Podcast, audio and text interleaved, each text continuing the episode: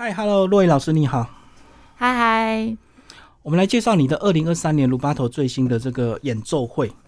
嗯我们这一次的音乐会呢，主题叫做鲁巴头映画馆。嘿，映画馆的意思就有点像是电影院，所以我们这次的乐曲都是大家耳熟能详，或者可能经典的一些动画、A C G 动画、电影相关的音乐。这个是你们过去也有这样的尝试吗？就是以比较动漫型的一些音乐其实我们每年都有哦，只是不一定把这个主题拉出来。哦。像我们从二零零九年开始，因为跟 A C G 音乐的这个团体呢，我们都有固定合作。是所以我们从二零零九到现在，几乎每年都会有一两首，至少两首歌的 A C G 音乐。对那今年是比例比较高一点，然后一部分是跟他们合作，有一部分是以陶笛的合奏为主。哦，就变比较主题性就对了。对，好，那今年呢是你们解封的第一次啊，那是不是呃在规模上以及在来宾上是不是就更盛大了？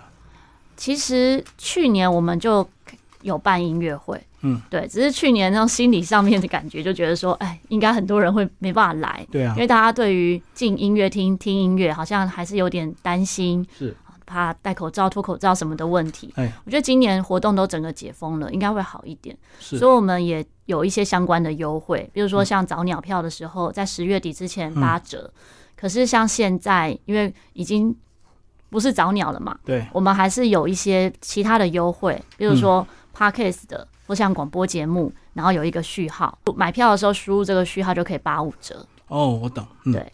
哎，我记得你们过去都会请一些日本的陶笛专家，那今年有吗？今年没有，哎，对，因为一方面在几年前那时候想说，把音乐会纯粹以我们乐团为主，嗯，就 focus 在啊，大家是因为我们来的，对比较不会有些可能是因为嘉宾来，嗯，对。然后另外一方面呢，是疫情的关系，其实这样子的交流也变少 了。对。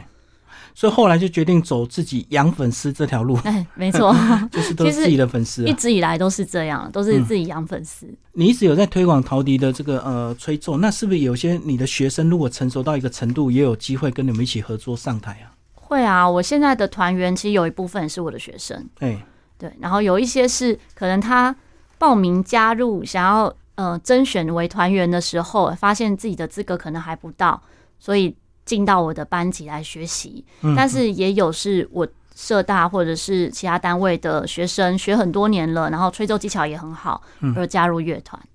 哦，所以这样变成年度的成果展了，对他们来说，对，但是不太算是像社大那种的年度成果展，还是以乐团的形式。对，但是你们的这个水平还是比较高啦，因为你们是专业演出，然后是专业售票的，嗯，所以他们只是插花一下，就是给他们一点成就也感也。不能这么说，他们现在已经是正式团员了。哦还是很对 对认真就对，他们对是正正式团员。嗯，可是他们以前都习惯个人这样子独奏，跟最后要跟整个团员配合合奏，是不是？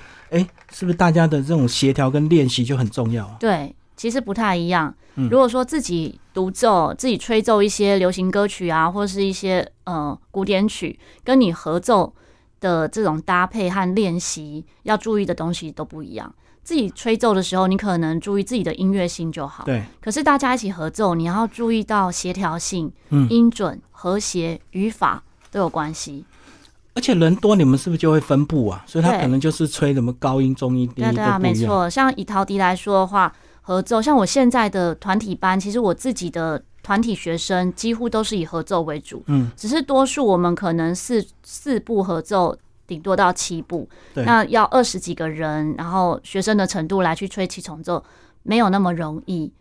那以乐团来说的话，我们多数都会是多声部的合奏为主，嗯，所以就是有几个人要固定吹一个声部就 对，其实没有固定，我们每一首歌都会换。都会变啊。都会变，因为如果大家是固定声部，比如说拿大支陶笛的人，就一直他拿大就支一直都拿大支，其实手会很酸，哦，所以有还是有那个喘气休息的这个问题、呃嗯所以会对不对交替。像今年就会变动比较大，去年也是，所以有就有观众说，在舞台上面换曲目的时候，就看我们一直走来走去哈，就是换声部，所以大家会走来走去这样。那除了换声部，他们要不要这个错开一些曲目啊？就是吹完这一首之后，下一首可以休息一下，到第三首再上来这以样。往的时候，我们会分组，就可能嗯有几个人是吹的曲目量比较多的，然后全团吹所有的曲目一部分这样子。嗯对，但是这几年我们都是全团吹全部的曲目，所以比重来讲是差不多。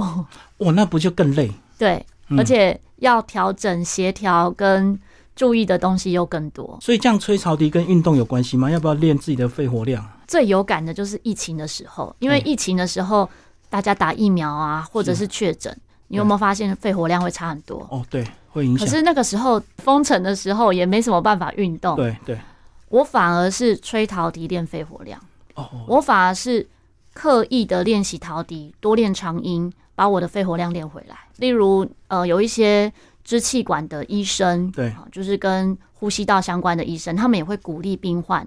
有些病患不是都会吹一个球吗？嗯那个球这样往上跑的那个球，他会鼓励病患来吹陶笛。嗯，因为一来是比较有趣一点，不是好像一直在做复健，而是学一个音乐，嗯，然后会对自己的肺活量有帮 助。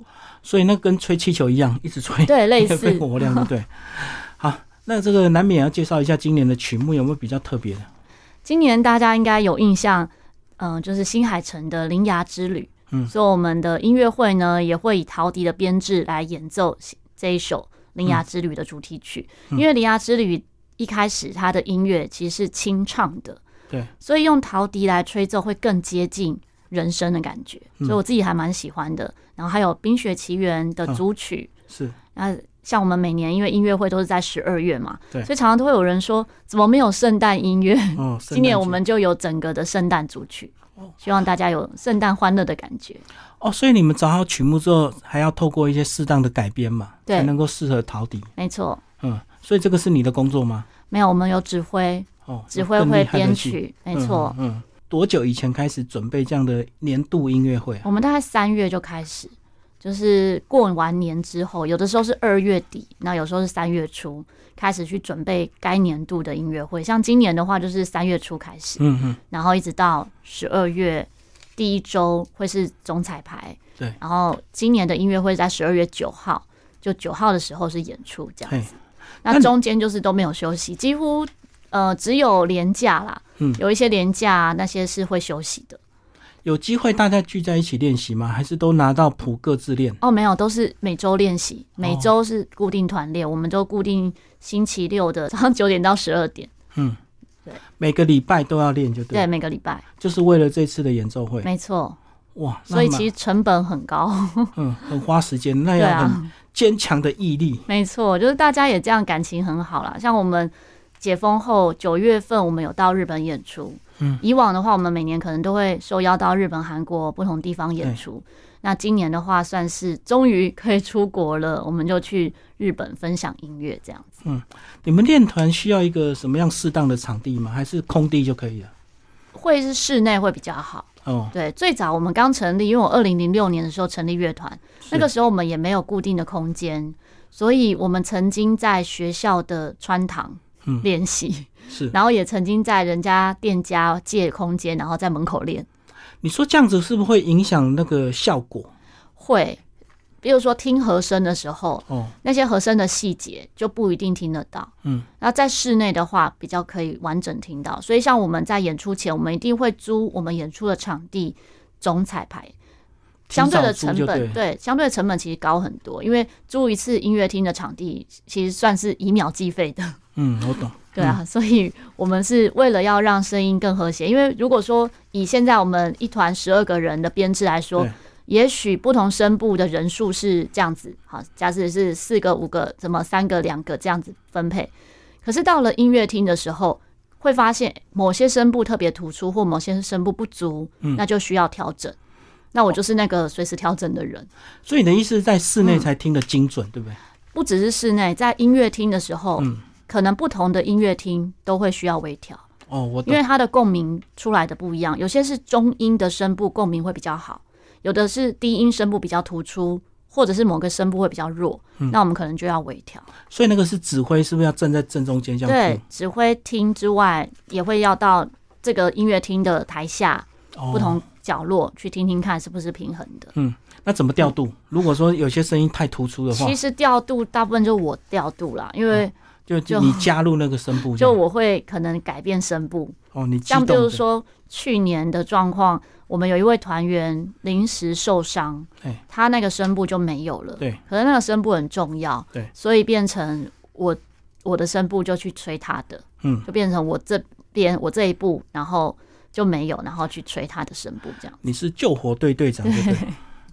哎、那吹陶笛最怕这个遇到身体的什么样的一个状况？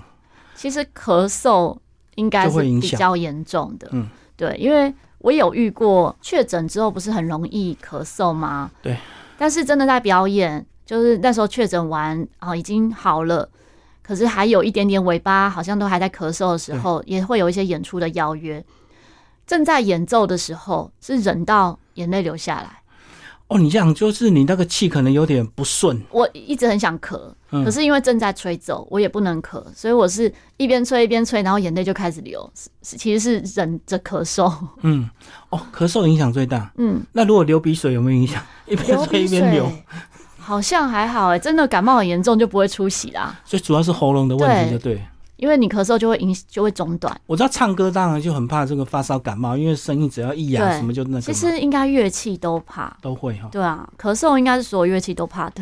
那你们这个今年准备到现在有没有什么状况？还是都很顺利？因为今即年将要都演出算了，蛮顺利的，嗯，然后我们也遇到，嗯，像我们前阵子十一月的时候有一个音乐进站，就是捷运音乐进站，我们就带着乐器，是不插电的方式，到中山捷运站的新中山广场，嗯还有大安森林公园的阳光大厅，是没有接麦克风的方式分享音乐。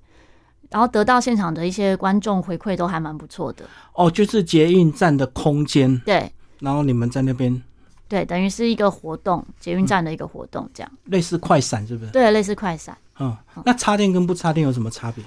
一般我们如果是在这样的空间演出，要让声音更大家都听得见的话，我们会每个人都要有麦克风。对对，可是以捷运站这个活动来讲，它是以不插电为主。嗯，那如果真的声响效果要更好，就是要进到音乐厅。所以我们从二零零八年开始，每年都是在泸州工学社音乐厅分享音乐，因为泸州工学社音乐厅它的声音效果、它的反响效果是比国家音乐厅小厅的那个效果还要好。嗯，对，所以我们都在这边。哦，所以他当初盖本来就是给专业的音乐演奏，嗯没错我记得很多钢琴发表好像都在那。对，，都在那里。他那时候就有算过啊，他们可能要租五十年才能回本，哦，他们下重本投资那个，所以他是为了要回馈乡里，嗯回然后真的是为了让音乐产业更好而盖那一栋。所以这样讲，你们每年都时间都要先预约好。对我们，像我们今年就已经定明年的时间了，我们七八月就要先租明年场地了，哦，所以很难变动，就对，嗯没错，因为你一变动，根本就没时间让你卡进来。对。好，那最后再把我们演出的这个时间再提一下吧。鲁巴托陶笛音乐艺术乐团的演出呢，是在十二月九号星期六的晚上七点入场，七点半开演。大家可以在 OpenTix 上面搜寻鲁巴托 R U B A T O，或者你搜寻陶笛就可以找到我们的资讯。而且你们价位只有两种、欸，对为，什么你们排的这么简单，而不 是好几个层就次？想说不用太复杂，嗯，就是四百六百，而且就是算起前段来后段嗯不会很贵。其实前段我们边边的，我们现在六百的票都快卖完了，嗯，就剩几张而已。四百的话，前面都还有位置。因为价差不大，大家一定宁愿，既然花了时间，一定宁愿舍得买好的对位置。对对，嗯。但是也不用担心，像我妈妈就很喜欢坐最后一排，哦，她就觉得说在最后一排声音效果也很好。嗯以那个厅来讲，真的不管哪一个角落，声音效果都蛮好的。我哦刚刚已经讲了，它已经那个成本非常高，嗯要租五十年才回本的一个硬体设备啊。对，好，谢谢我们巧克力老师，我们介绍他最新的音乐演奏会，谢谢。谢谢。